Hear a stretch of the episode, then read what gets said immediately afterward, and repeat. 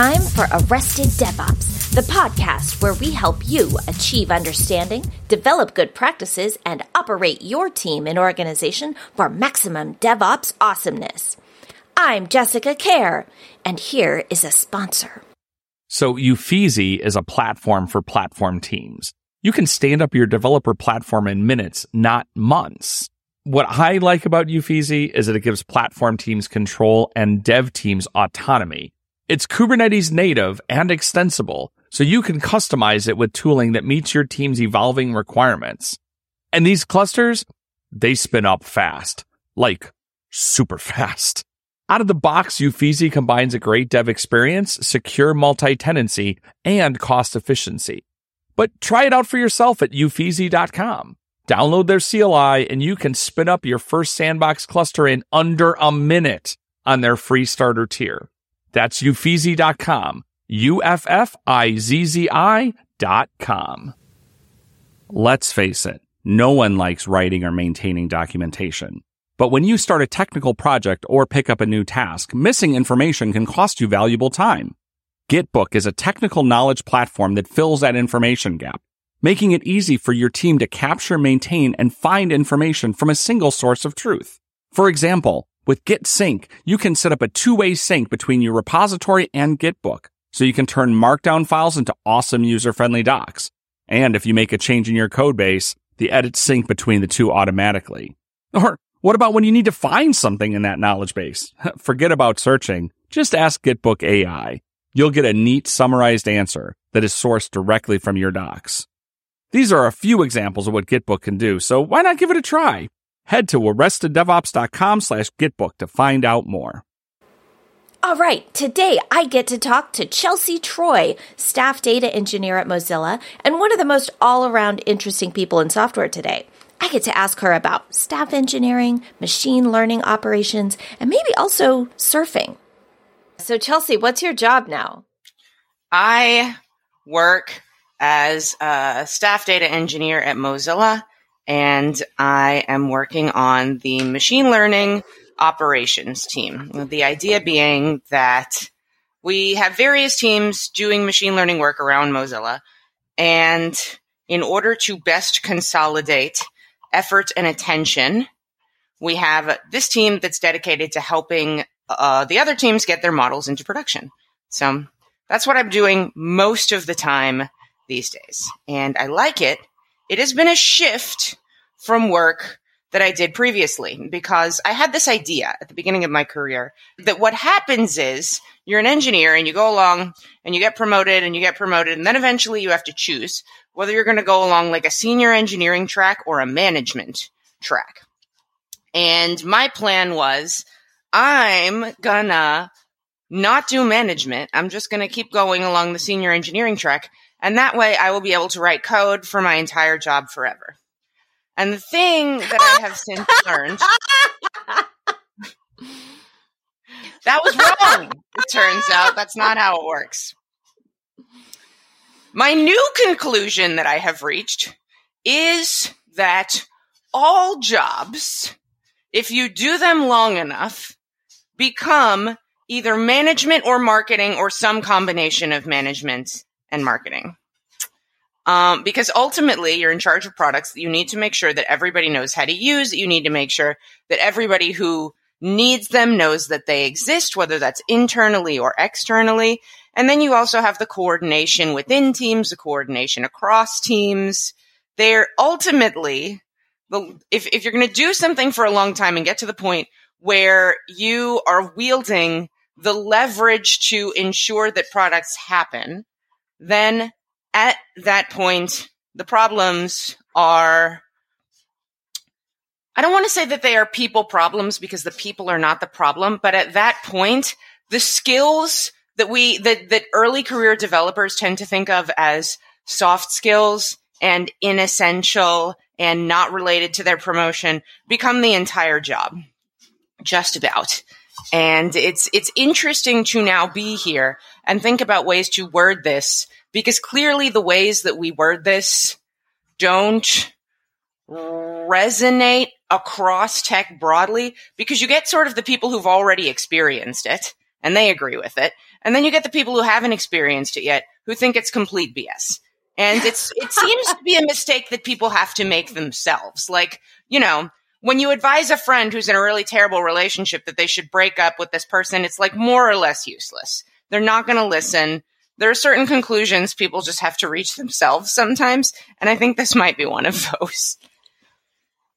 Right, right. So it's it's not that you need to break up with your technical skills. It's no. that you need to open the relationship and also consider other skills.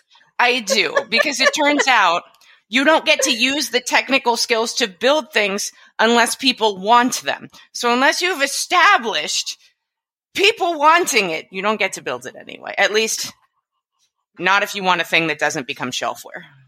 Right. So the problems that you're working with now as a staff data engineer are there system problems? There and, there are. And this, that system includes a lot of people. It does. Absolutely. I think that's ultimately what happens here is you do something long enough that you end up working on the system. And what you learn, to many people's dismay, the realization is that the system includes a lot more than just the repository or repositories themselves. It includes all of the people, it includes all of the regulations, it includes all of the like corporate bureaucracy or what have you. But there are a lot of things besides the code that play into how a product gets delivered. There's a big difference between writing the code and getting something done. Yes, there is a huge difference between writing the code and getting something done. And I think we really do ourselves a huge disservice, um, particularly in software engineering, when we try, or yeah, in software engineering, when we measure ourselves and others on productivity metrics that we have inherited from an assembly line type of production cycle where there are five people in a line and they all are responsible for one of the jobs of running a machine that creates nails. And when you show up in the morning, there are zero nails. And then the number of nails that you have produced increases linearly until you get to the end of the day when you've created as many nails as you are going to create. I think we have this idea that you continuously do a visible thing, which incrementally increases the amount of work done until you get to the end of the day. Unfortunately, um, we run into a problem when we try to conceptualize software engineering that way because it's not production work in that way. It is knowledge work. And as a result, the way that things get produced looks very different. We don't create value by doing the same thing over and over.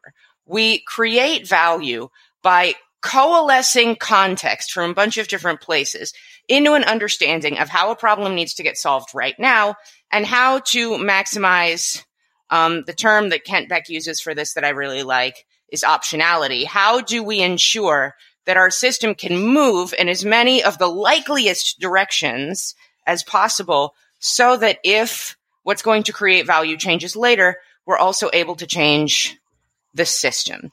And that kind of work doesn't it you don't get artifacts in a linear fashion until you get to the end of the day.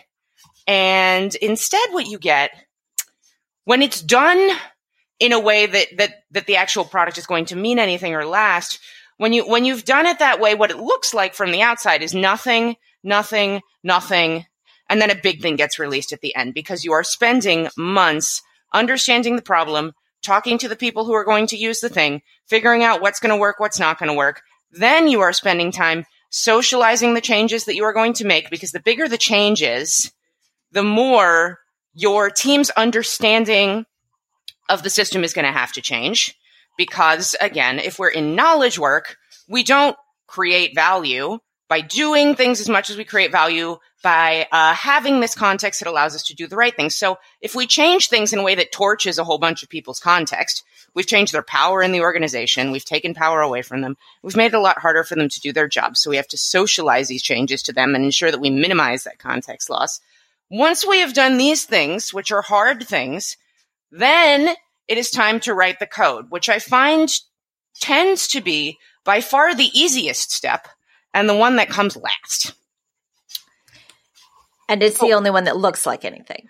Right. We are treating lines of code like nails in a lot of our conception of what it means to be productive. And like, we think we can determine whether, whether engineering work happened based on how many nails are at the end of the assembly line at the end of the day, how many lines of code have been pushed to the repo at the end of the day. And I found that it's just not true. Like I wish it were. I know people want it to be true. I know that it feels very satisfying to see the line of code on the on the screen. And you know, the problem the problem is it's just not true. The problem is it's wrong. It's not that everybody who says that it's not like this is like airy fairy and never got good and can't write code or whatever. It's just that the entire conception of lines of code as the unit of production for a knowledge worker is incorrect.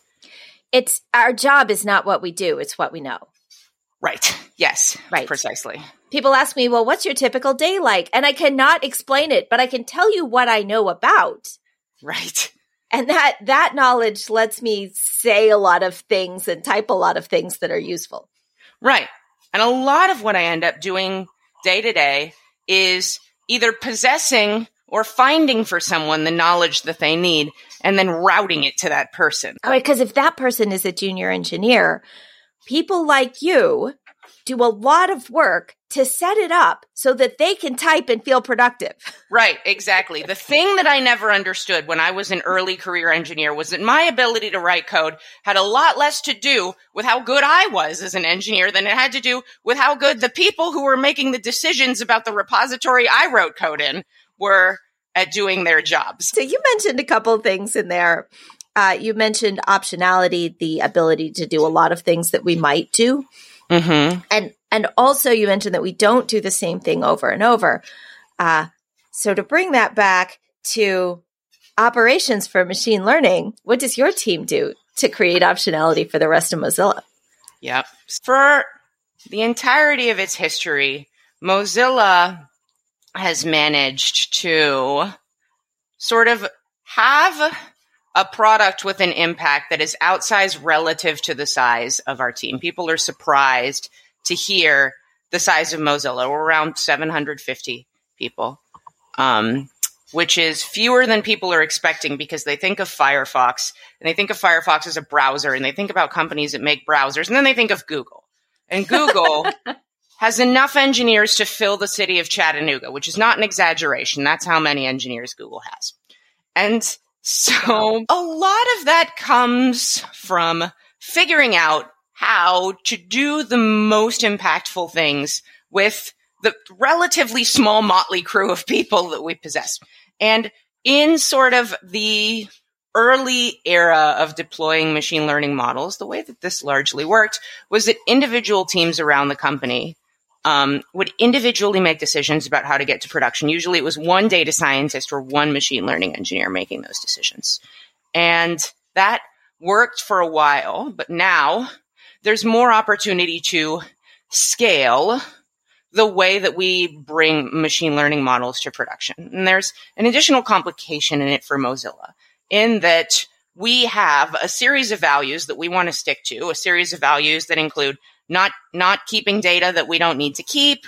It's a very data privacy oriented company and using machine learning models in ethical ways. We deliver whole podcasts and stuff about how other companies are doing it wrong. So there's a great deal of pressure to ensure that we do this correctly with an eye towards data privacy, with an eye towards ethics. And those things, for better or worse, are difficult to prioritize if folks are having to expend a lot of energy on getting machine learning models to production at all.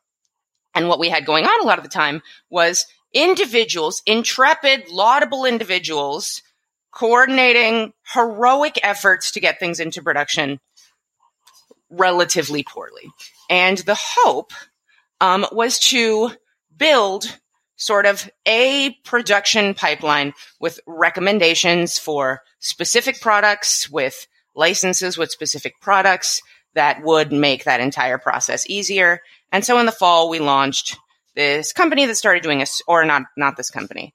In the fall, we started launching this team that was responsible for doing a sprint to evaluate a bunch of different products with the ultimate hope of having a turnkey solution for machine learning engineers and data scientists at Mozilla for getting machine learning models into prod such that that wasn't the big obstacle that everybody was anticipating and instead became something that felt fairly routine and fairly straightforward such that we have the additional bandwidth to devote to the design questions and sort of the bigger questions that we find ourselves wanting to approach differently than kind of the industry status quo.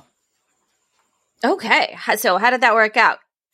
Well, we've got some products in mind.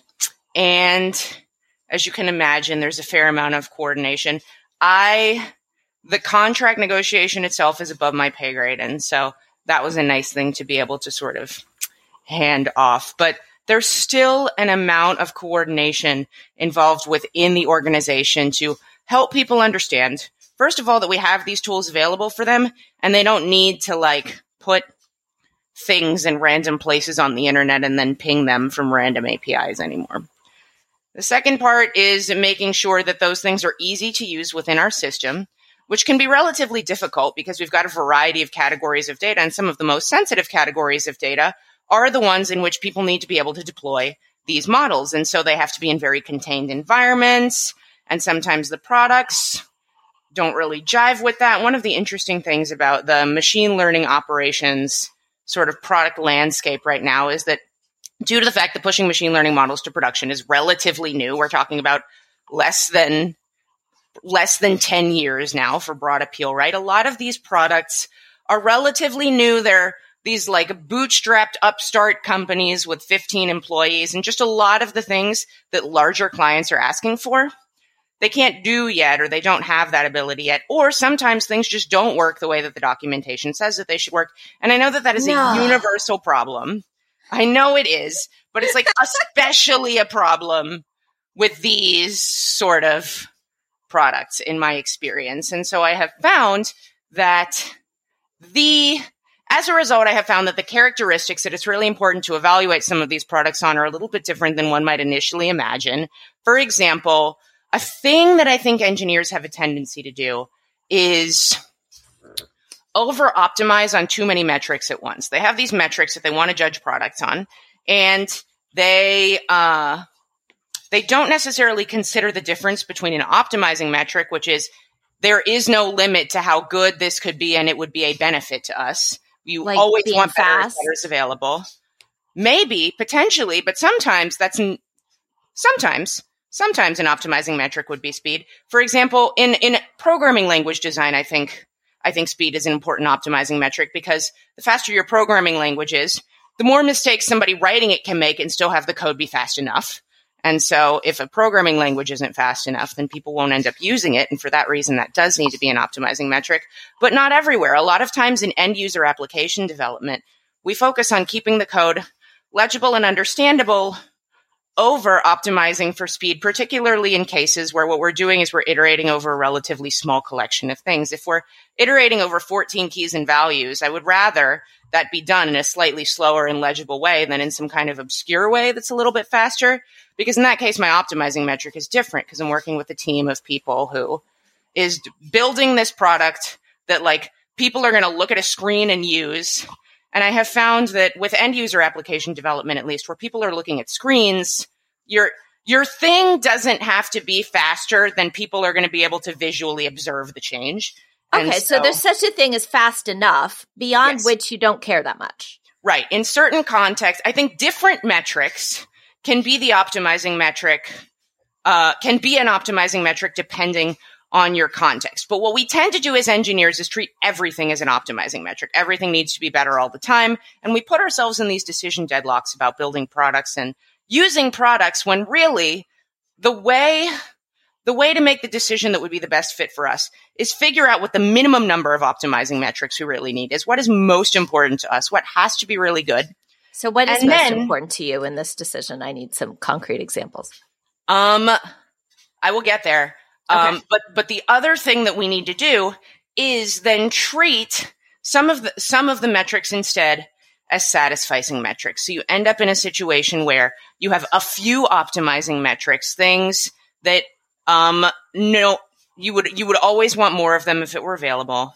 um, and then satisfying metrics for which you have a threshold that's good enough and better than that doesn't really make that much of a difference to you.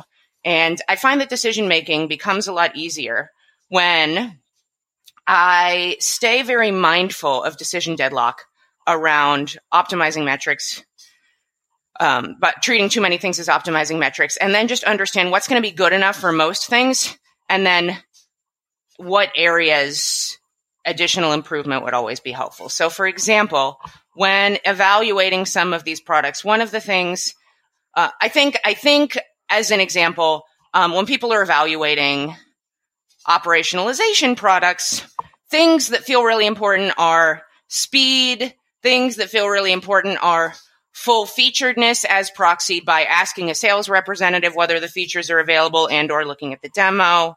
I think something that people really focus on is I think a thing that they consider certainly is cost at various levels. I think something they think about is GPU availability.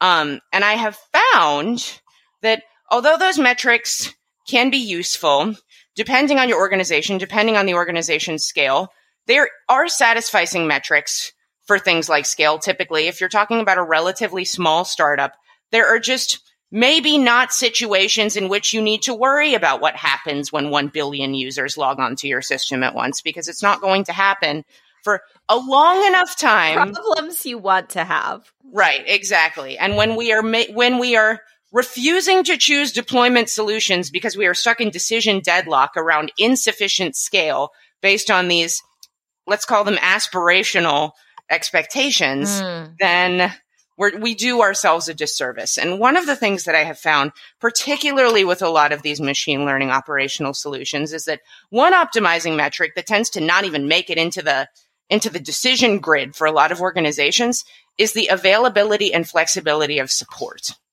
Support. It, yes. If it is a product where they redirect you on the website in the contact form in like three different locations and then they try to give you an automated chat thing and then you got to email them and then there's like a week turnaround or whatever that really big companies that are making universal products i won't name names but you can probably guess they can get away with that these companies that are fighting for market share and the ability to help people get their machine learning models to prod they have stuff breaking all the time. They have stuff not uh, not jiving with the docs all the time. They have a lot of custom situations that people are running into that they didn't necessarily think of. And so it's really, really important for them to have very responsive, very responsive and very involved support teams in my experience, because ultimately, once the contract is signed, that's chiefly who engineers of the client company are going to be interacting with. And we're going to be interacting with them a lot. At least in my experience, that has been the case where it is a multiple times weekly thing where a team needs something. And I'm going to, for example, the weights and biases team. And I'm saying, all right, somebody wants to make a custom chart that looks like this. They've tried this and that, but they're running into this problem. What do you see? And have been able to get a hold of, for example, a support engineer on Slack who will take the code, put it in one of their own weights and biases projects, and try to figure out why the chart's not doing the thing. Hooray! And yeah, it's lovely. And it was an optimizing metric for me going into choosing these products. And I had to fight pretty hard for it, but it's ended up being really, really valuable because the products we chose that have really, um, really responsive support teams are the products that we have managed to get into production at this point. And the ones that don't have that, the ones that meet, to be honest, a lot of our uh, most deeply held ideological ideas about what it is that we want, these like free, open source things where everybody just sort of contributes. The idea is that it's going to be this community maintained free and open source software. Those, I mean, they don't have dedicated support teams because they're these open source projects. And that's wonderful for lots of reasons. But what it's not is a quick way to get to prod. And so mm. some of those decisions, um, and I won't even call them decisions, some of those potential paths forward ended up not being viable despite the fact that we love the code because the, wow, it's almost like the code isn't the whole thing. Right. The coordination part isn't there. The assistance part isn't there. The documentation part isn't there. The support is not available. There's not somebody whose job it is to ensure that this is working for the people who need to use it. And it turns out that that job, that support engineer job is like the most important job for a lot of these products. Yeah. Yeah. At Honeycomb, we're a small enough company that we put a ton of effort into support, and our support is really good. And It you're right, it doesn't difference. show up on most people's evaluation sheets, Right. but it sure does afterward. Right. Once they've put down all of the money and all of their bargaining leverage is completely gone, at that point they realize that support is a really important thing that they probably should have checked on before they signed this. Yep. Yep. It gets us renewals. Yeah. It's great for retention, which is nice. Okay. Okay. I have to ask you you've been talking about buying a lot of ML ops things. How is this different from regular DevOps? That's a good question. My tenure in the industry didn't go through DevOps, so I'd be interested to hear how it sounds like it differs to you. My path was that I started as a machine, or I started as a software engineer. I was a software engineer for years. Then I switched over into data science. That kind of became machine learning engineering. Then I was back to software engineering for a while. Then I was freelancing and kind of doing all three. And then I went to Mozilla. I was working there as a software engineer for machine learning teams. And that sort of became this. Data engineer is an interesting title because I think it means to different companies, different things. But most broadly, what I have found it to mean is this is a person we expect to be able to like fling into the model or fling into the data science code or fling into the app code and expect them to be able to do what needs to be done. And my understanding of DevOps is that this is more focused specifically on taking, as an example, end user applications and getting them into production and getting them into production in a way where they're going to stay up and functional through the various circumstances that are going to befall it once it arrives. And you can see what's going on. right. And I think, I don't know that it is necessarily different in kind. I Well, it's got to think- be different, or there wouldn't be all these brand new startups helping you do it. Well, there are special considerations, I think, for machine learning models or, that are different than the considerations for what we might call deterministic code systems, or at least if they're Oh, working that. deterministic. Oh yeah, yeah. It's it's the new ICE car, right? The internal combustion engine. Yeah. It, it's now a special category in in vehicle development. So now we have what did you call it? Deterministic program execution. yes. That's that's regular DevOps for us now. Yeah. I think, right, exactly. If the code is receiving the same input and giving you different outputs every time, that would be concerning to a DevOps person. That would be not necessarily concerning yet to an MLOps person. However, however, that that puts a different decision tree in place, right? Because there are a lot of reasons that it could be changing, and some of them are fine, and some of them are awful. And one of the things that I think I'm particularly aware of in a role as a machine learning operations person is that once we are putting these models in prod, it can be a lot harder to diagnose why a machine learning model is malfunctioning because many of the because because the particular nature of the internals has been automated in such a way that we don't necessarily have an exact answer for why it categorized this as this thing or why it predicted that thing.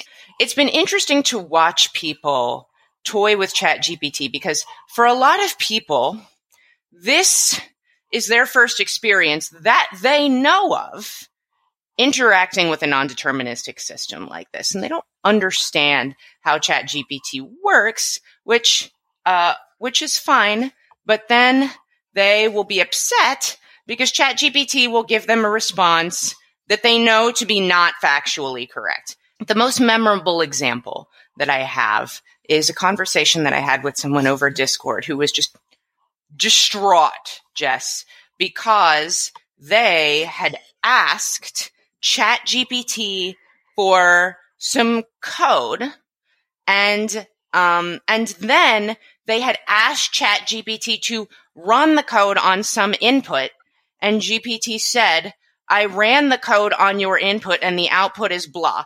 And the output was not what the answer would have been had the code been correct. It And lied. right. And the person, and I was, and they asked in the Discord, why would ChatGPT, um, why would ChatGPT say that it ran code that was correct when the output demonstrates uh, an incorrect response based on correct code? And I misunderstood the question to be like, can you explain to me the mechanism by which ChatGPT operates that would result in this outcome happening? And so I tried. I think oh, you've actually mechanism. witnessed this. I tried for yeah. far too long to attempt to explain the mechanism. But what this person was asking wasn't how does ChatGPT work? What they were asking was, how could ChatGPT do this to me? These are very different questions. This is a question of justice. Right. This is not about, and the, per- finally, the person was like, why is it so pie in the sky of me to imagine a world in which this thing actually has an interpreter in it, that it's actually running on this code, that it actually ran in this specific circumstance. And I was like, you can, you can, you can imagine that world all you want. It's just not the one we're in. And yeah, I mean, I mean, ChatGPT probably does have access to an interpreter at this point. I, I don't think it did then, but well, and even if it did, it certainly wasn't the case that it had run it on this code because the input and the output demonstrated that that hadn't happened. Yeah, yeah. It ChatGPT is not a deterministic program execution, and you do not get to decide what reasoning it uses. Right. And so, right there, I think that the, and so I think that the decision tree for understanding how these things work and what you're going to get out of them is different enough for machine learning ops relative to DevOps so that a background in software engineering by itself is insufficient to be able to debug and diagnose some of the issues with these things. And the products that are designed for operationalizing deterministic code don't possess some of the features that are really important in order to be able ooh, to do ooh. that as well. Ooh, like what? Well, so in machine learning, one of the things that we want to be able to check is if if we have built a set of training data and a set of test data. And the way that we have built this machine learning model is that we have used this training data to create this model, and we've used this test data to ensure that the model is going to operate with the whatever metric we are using, some metric of accuracy that's important to us, right? And then we put it in production. One of the things that's really important to check on periodically is that the data in production continues to match the test data that you tested the model on in all of the ways that are important for ensuring that the model is going to give accurate predictions. So, uh, so wait, wait, are you saying you need to test the input in production? Sometimes, yeah. Yes. And uh, that way, you know that if your model is starting to give, if you're if you're starting to see suboptimal results of using a machine learning model in production, sometimes the reason is that the model was trained for a situation that does not match, often inadvertently, the situation that we're running into in production. The canonical example that Andrew Ng talks about in machine learning yearning is this model that is designed, I think it was to like identify cats in photos or something like that. And Yay. they gave them all of these images of cats, high quality images of cats, right?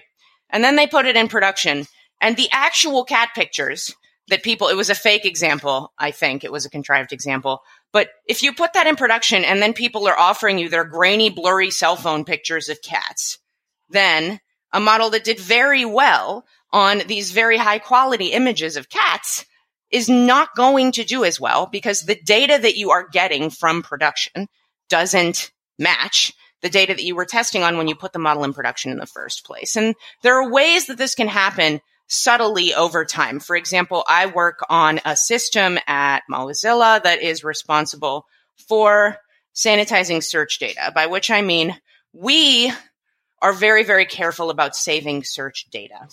And we, uh, it's a, it's a, it's a balance that Mozilla is often trying to strike between sort of sustainability for making our products better and not storing people's data. So one of the ways that we do this is that we have a system that is designed to detect if somebody has put personal information in the search box. Oh, and if they oh, have okay. put personal information in the search box, that goes like to the incinerator, more or less. We do not keep that data.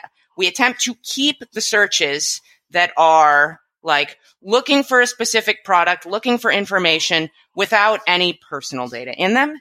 And then we attempt to get rid of the ones that contain that personal data. And it's pretty conservative, by which I mean we throw away a lot of stuff that is not personal because it contains like a character that is often in personal data. Uh, a good example of this is numerals. Anything with numerals in it, we don't, we don't, we don't keep with the exception of like an allow list that has been specifically created by a person. like and- one. Yeah, yeah, exactly. So if I searched for like number one camera, you could keep that. But if I searched for anything that might be a phone number, you would not keep that. Depends. If the literal exact phrase number one camera is in the allow list, then we will keep Oh it. wow. Otherwise, we will not. Wow. Yeah. So, uh, but it contains some automated pieces. For example, we use a named entity recognizer to determine if somebody has put a name in the search box. And as you can imagine, if there's a name, as if there's a name according to this classification, then that gets classified as personal data and we don't keep it. But the named entity recognizer, we use spaCy's named entity recognizer.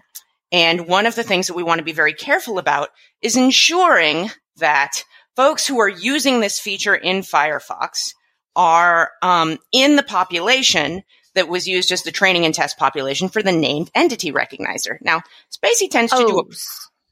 So is that like what if people are searching for names from I, I don't know, Russia or Madagascar or someplace where those nationalities of names weren't in the training data? You got it. That's exactly what we would be concerned about. So what we start with is um, using the product in places where we know training data came from for these models. Then as we begin, if we were hypothetically then to want to use that product in a wider variety of places, a thing that we would make need to make sure we knew was the case was that our named entity recognizer was still going to work. So we know what languages the named entity recognizer sort of performs the most sensitively on. We're optimizing for sensitivity there, finding the names. And uh, we are looking for our search data to contain sort of the the largest proportions of those languages. And so we are monitoring the distribution of language proportions of our search data over time. We're not storing the search data itself, but we're storing this aggregate metric about the search data in order to ensure that the data that this model is being exposed to is data that the model will be able to interpret correctly according to our tests of the model. And if that input data were to change, we want to know about it like before before the model is able to start storing stuff for a long period of time. I think one of the things that is similar about machine learning operations and and, and DevOps really is that a lot of our role is in increasing the catchability of problems. There are sort of three big risk amplifiers that I think about when I'm trying to determine how bad a risk is. One is catastrophicness. How bad are the consequences if this happens?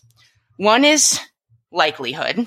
How likely is it that this thing is going to happen? But the third, and I think the most overlooked one in, in a lot of discussions of risk, is insidiousness. How likely is it that this thing goes uncaught if it happens? And I think security engineers, DevOps, and MLOps are all focused perhaps more heavily than um, some of the other roles within our profession on that insidiousness risk and ensuring that if something is going to go wrong, we will be able to identify it and track it so that we can figure out when it happened, figure out where it happened, and figure out how to fix it. Nice. Reduce insidiousness. That is mm-hmm. an objective. All right. So there's some differences with with machine learning and generative AI and all of this exciting uh, new stuff versus deterministic program execution. When should you use each? That's a good question. I think that I have a particular perspective on this. And I so, want your perspective, Chelsea. Okay. So my perspective is that when we think about automating things, we tend to imagine some like generalized system doing all of the steps for us. I think the most operable and most effective systems are going to look pretty different from that and are instead going to be a series of steps with humans in the loop that allow us to get to where we're trying to get to. The example that I think about a lot is um, who to follow models on social media. It's it's one example that I end up using a lot because it's something that feels familiar to enough folks. We have uh, we have this sort of feed on social media on something like Twitter, right? And there are a number of different ways that you can recommend who else people follow. Social media systems survive by their ability to get folks connected into each other because that will allow people to keep checking them. That will, that will create the legitimacy for the platform, for people to decide that they need more followers on those platforms. These sorts of things drive up engagement. Usually on these systems, the people using the people, the constituents of the system are largely the product and the way that they're staying sustainable is through advertising. So these usage metrics are really important. And a big part of that is making sure that people can find folks they want to hear from in order to follow them. And how to do a who to follow model. There are a lot of different ways that you can do this. Twitter has published a variety of papers about how they did it. Twitter has also published a variety of papers about how the ways that they suggested in the original papers were, it turns out, not that great and uh, it's an it's an interesting academic paper trail to follow. But when organizations think about this, I think they imagine like, oh, I'm going to make popularity metrics and people who are we're going to recommend people who a lot of people follow because those seem like very followable people. And what they end up with is the Beyonce problem. Like what they're doing in these situations is they're taking somebody who's already popular and sort of spiraling that popularity up which is a way to do it. It's a sort of a, a critical mass function, but what, what it's not necessarily doing is finding is connecting niche appeal folks to other niche appeal folks in a way that's actually going to keep them online. Because it turns out that even if a machine can't tell the difference between somebody who has figured out the like how to game the engagement system, a lot of times a person can. And that's a lot of the reason that people hated Twitter by the end is that it was a lot of like, or X or whatever we're calling it now, right? Is that there are these very clear optimization mechanisms for getting recommended, and they turn out to not be things that people, it's not actually people want to look at this thing. It's very, very hard to take a single step and use that single step as a proxy for human judgment. It turns out human judgment is very hard to automate. Part of the reason for that is that human judgment is a re- relatively varied thing. The also the other reason is that it's very hard to do better. this is maybe a cancelable take. It's like it's very hard to do better than human baseline with a machine learning model, and I would say human baseline on judgment spotty at best, right? So, okay. um, but I think a so way better would be more consistent, right? Right. And so I, uh, I think about a problem like that, and I think a more an approach that would better approximate what people are actually looking for on these platforms would be to break it down and determine um, for example to start with like what topics are people talking about? And a topic recognizer can be useful. You can even start with hashtags. Like there are a million occasions when folks on Twitter have created features that made Twitter valuable. Follow Fridays were a feature of Twitter. Those were created by users. Hashtags are a feature of Twitter. Those were created by users.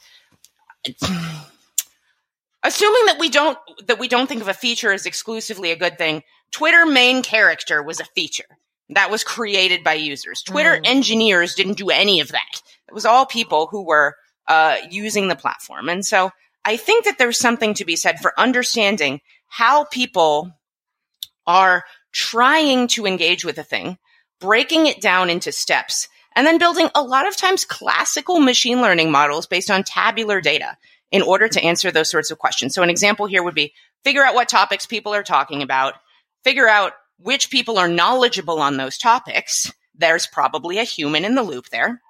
Then figure out how to recommend the folks who are knowledgeable on these topics to the people who are interested in learning about these topics. That's three steps. Each of them is much more simple and you end up with something that better approximates what at least some people are trying to do online than using a popularity model that recommends somebody a celebrity talking about COVID because that person has X point X million followers and this person's interested in learning about COVID.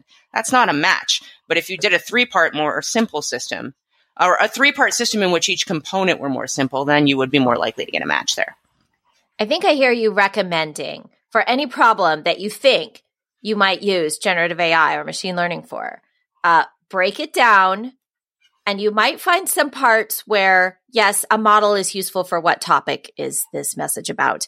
Um, and some places where a deterministic, hey, I hear you talking about this topic and them talking about this topic, and I can say uh, deterministically, I-, I might want to connect you. Um, and other mm-hmm. places where there's a human involved um, at, at, that are low volume and high value enough to ask to ask a real person. Mm-hmm. Okay. Okay. Chelsea, this has been amazing. Chelsea, where can people find more? Oh, I do a lot of writing at chelseatroy.com. That's my blog where I talk a lot about this stuff. I'm also Hey Chelsea Troy, H E Y, Chelsea, like the neighborhood in New York, Troy, like Helen of Troy, on most social media platforms. Great. Find those links in the show notes over at arresteddevops.com slash ml-ops.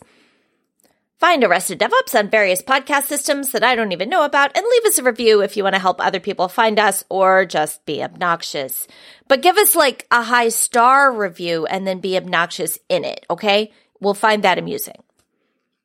Thank you for listening. I'm Jessica Kerr at Jessitron. This has been Arrested DevOps. Remember. In the banana stand. Oh, sorry. immediately. What? No, we're there. We're there. You, there's always DevOps. In the, In banana, banana stand. stand. Yes. Good. I like that one. Okay, we're keeping that. Um,